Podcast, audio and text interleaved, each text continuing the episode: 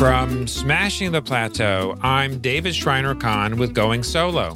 In this show, we discuss building your own successful business after a late career job loss. I truly do believe that we all on this earth have a mission, and that mission is to find what makes you come alive and then go do it. Today, on episode 36 of Going Solo, I'm speaking with Laura Rotter. Laura has an incredible gift being able to find what gives us joy and using her solid financial acumen to build a life of purpose with the means to pay the bills. In today's complex times, you'll want to hear Laura's story. Stay with us to hear all the details. If you'd like to share your story on going solo, or if you know someone who would, please get in touch with me via our website at smashingtheplateau.com. Now let's welcome Laura Rotter. After 30 years of successfully managing money for institutional investors, including Citicorp and Power Advisors, Laura founded her own firm, True Abundance Advisors, a fiduciary fee only financial planning firm located in White Plains, New York, with a satellite office in New York City. Laura, welcome to the show. Thank you so much, David. Uh, it's great to have you on. So, Laura, what caused you to start your own firm after a very successful 30 year career on Wall Street? Well, first of all, I want your listeners or our listeners to know that I was 15 years old when I started on Wall Street. So it's an important piece of information. I often talk about my time working as an institutional um, analyst and investor on Wall Street as um, divided into three parts. The first 10 years, I loved, loved, loved what I did. The second 10 years, I was raising a family and just took it for granted as the primary breadwinner that this is what I did to contribute to my family. But by the end of my career, and again, it was close to 10 years, I did not like what I did at all. The work was not interesting. I found that the investments didn't reward you for the risk, and I didn't enjoy the people I was working with. So you can hear, though, that it was a long time till I actually left. And the precipitating event, actually, there were two. In 2008, clearly with what happened in the market, I considered leaving. And then in 2013, when I was working for the hedge fund group of Citibank, there was a company wide layoff of a group of people, and I was let go with severance. Mm. And so I never considered at that point going back. And I thought about how do I use my gifts on understanding markets, understanding numbers, understanding finance to work with individuals and during that 10 year, I'm sort of feel like I have a run on sentence, but during that 10 year period of time, I had begun self exploration.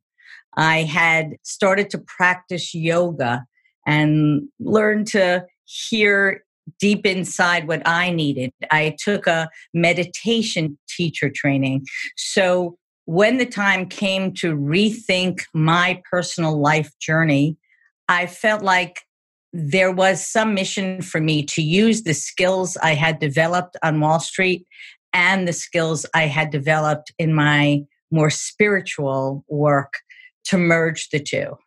And uh, so that was my initial thought. I wanted to work with women, having spent most of my career surrounded by men. I wanted to work with women and help them with their finances. And that was what I set out to do in uh, when I left Wall Street, November 2013. And how soon after you got your notice that you were going to be laid off did you say to yourself, I'm now an entrepreneur? Pretty immediately, I was lucky enough both to have accumulated assets in the bank that gave me the ability to take my time to move towards growing a firm, as well as having a severance package that you know continued to pay me.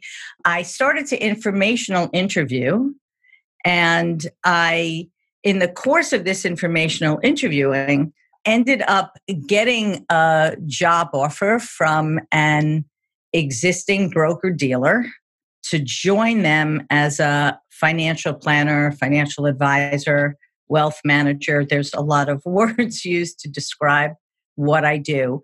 And so, though my intention had been to go out on my own, I quickly realized, especially once I had the offer, that I, I, wasn't exactly sure what it was that a financial planner did. So it would be helpful to work for another firm.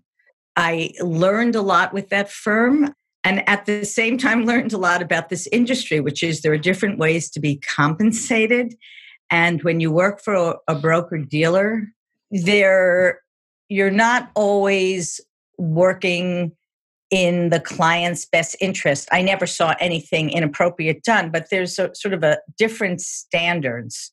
And so there are suitability standards and commissions um, generated by sales of certain products. And I um, ultimately found that distasteful, even if, again, nothing blatant was ever done wrong. I felt like we were always aware that if you sold a certain product, you would generate more income for the firm and therefore for yourself. And that made me very uncomfortable. Yeah, I mean, um, even though in theory there there isn't supposed to be a conflict of interest, it still sounds like there is potentially an inherent conflict of interest.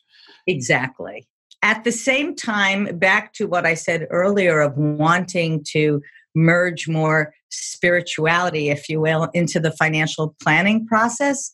I really wanted to start my own firm to, for lack of a better term, institutionalize a process. In general, when you're advising individuals, if you're a, a heart centered person, you are, you are going to get to know them. That being said, I wanted a firm where there was a process of asking deep questions helping catalyze self exploration on the part of my clients. And I came to feel that I could only do that by going out on my own. So after a little under two years, I left in around uh, late spring 2006. I, I left actually in February 2016 with nothing in place because I really did enjoy and respect the people I work with, and I didn't want to be going behind their back you know developing anything while still working for them. So i i left that firm in february 2016 and started my own firm in late spring of 2016 and i guess i just want to say one of the things i did is I became a certified financial planner. I had already been a certified financial analyst. That's a designation that I used for many years, again, on Wall Street, on in institutional Wall Street. But one of the reasons I left is I, I wanted to pass the certified financial planning exam. And uh, I left my time myself time to study in between starting my own firm and leaving the uh, existing broker dealer. Yeah, so it's interesting that you you had a particular idea in mind about running your own firm right out of the starting gate when you left employment in 2013 but then you th- there was this unexpected offer and you you made a pivot to go work for somebody else in a slightly i guess i don't know whether you would consider it a different field or maybe um, you know certainly different than working for a big institution but there was that unexpected opportunity of working for somebody else to both gain some knowledge and also do something very different than you had done before for a short period of time, a couple of years.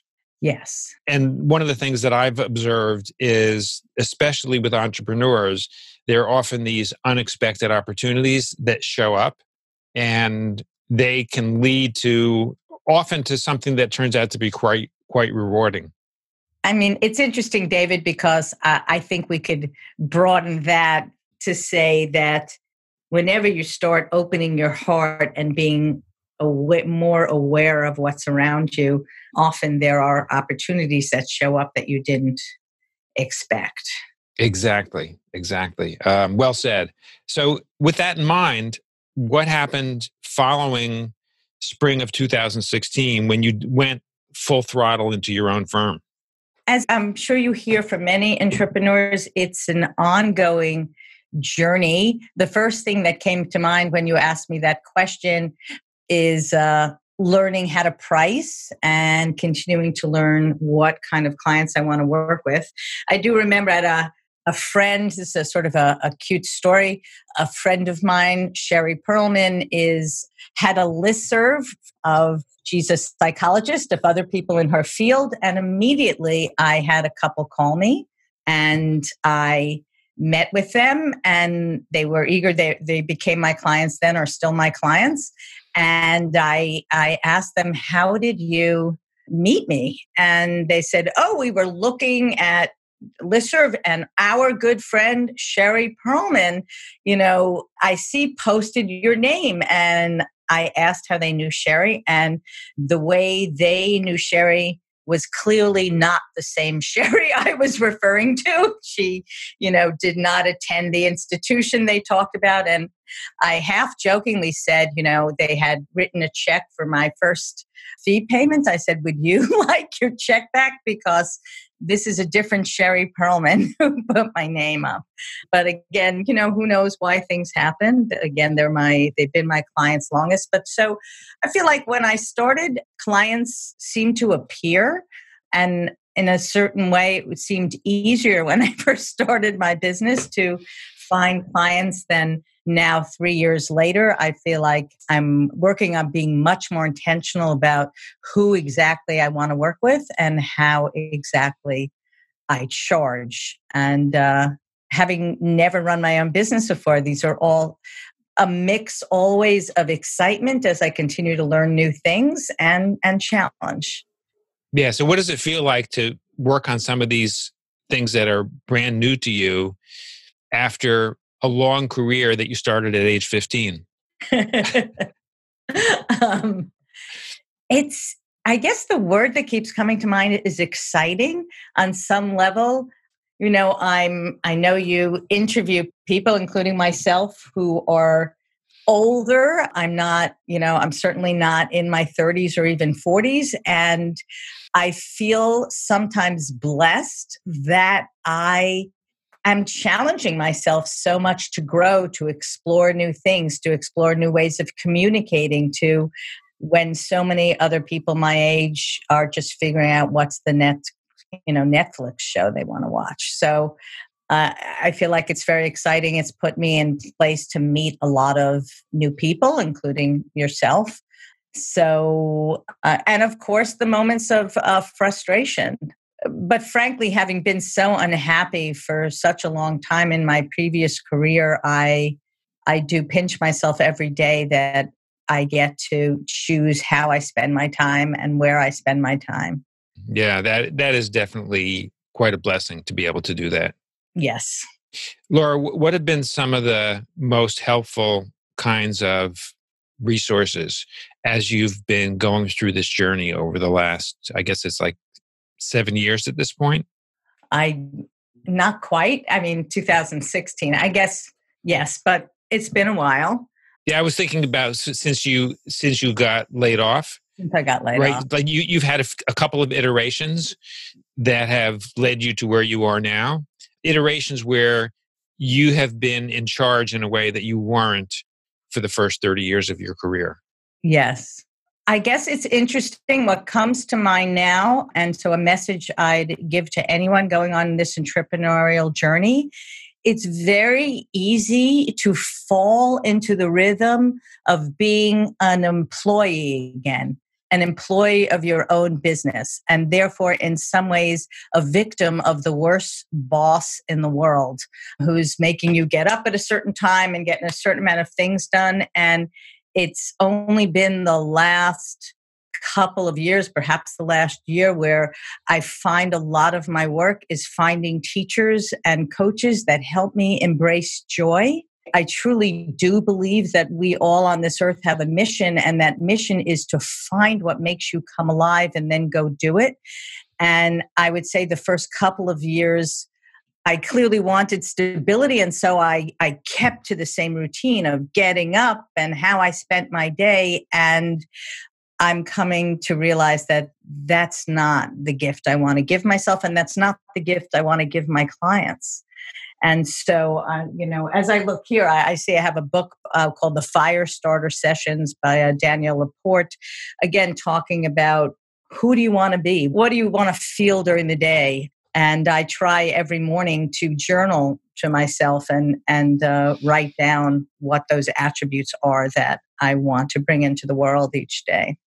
And Laura, what are some of the things that that you've done or or ways that you have found those kinds of resources that have been really helpful in um, both clarifying what your mission is and then fulfilling it? The one thing that comes to mind is finding like minded people.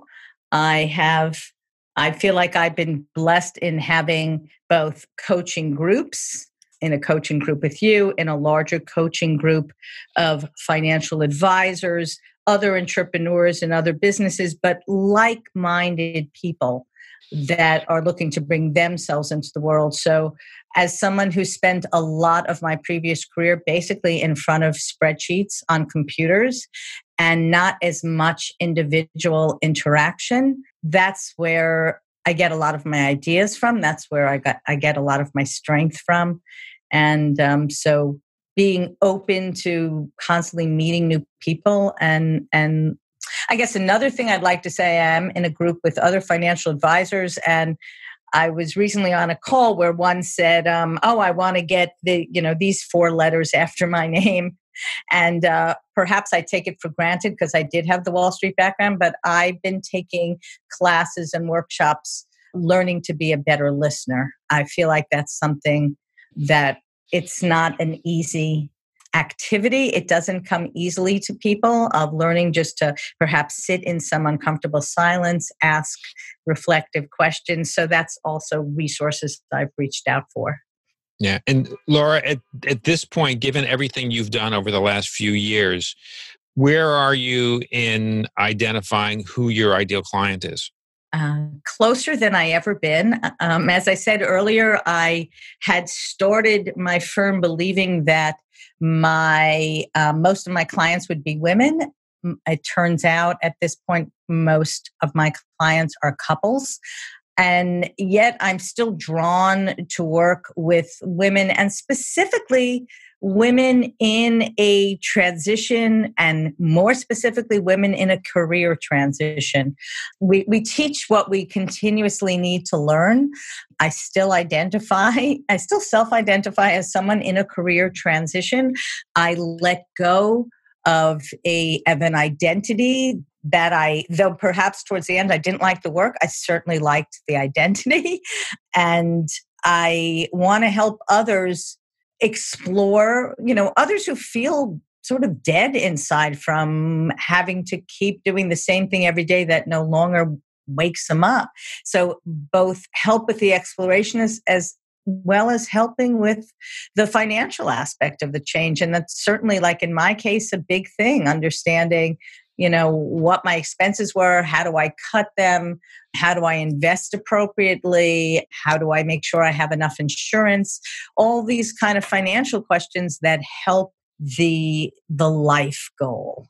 Um, you can't have one without the other. Yeah they're very much intertwined. So laura for anyone who may want to go deeper with anything we've discussed today um, access any resources you have or get in touch with you where is the best place for them to go well, first of all, to learn about me, please um, go to my website, uh, True Abundance Advisors, and that's advisors with an O dot com.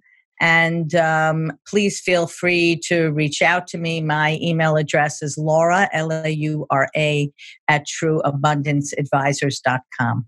Great. Well, Laura, I want to thank you so much for taking the time to join us today on Going Solo and sharing your insights, sharing your experiences, and share your story. My guest today has been the owner of True Abundance Advisors, Laura Rotter. Thank you again, Laura, for joining us. Thank you so much, David, for inviting me. When you visit the Going Solo website at smashingtheplateau.com slash going solo, You'll find a summary of each episode along with the links we mention on the show. Today, we learned how to build a life of purpose with the means to pay your bills and much more. If you'd like to share your story on going solo, or if you know someone who would, please get in touch with me via our website at smashingtheplateau.com.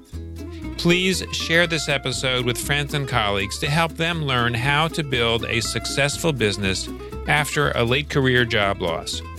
Thank you for taking the time to listen to our show. I'll see you on our next episode.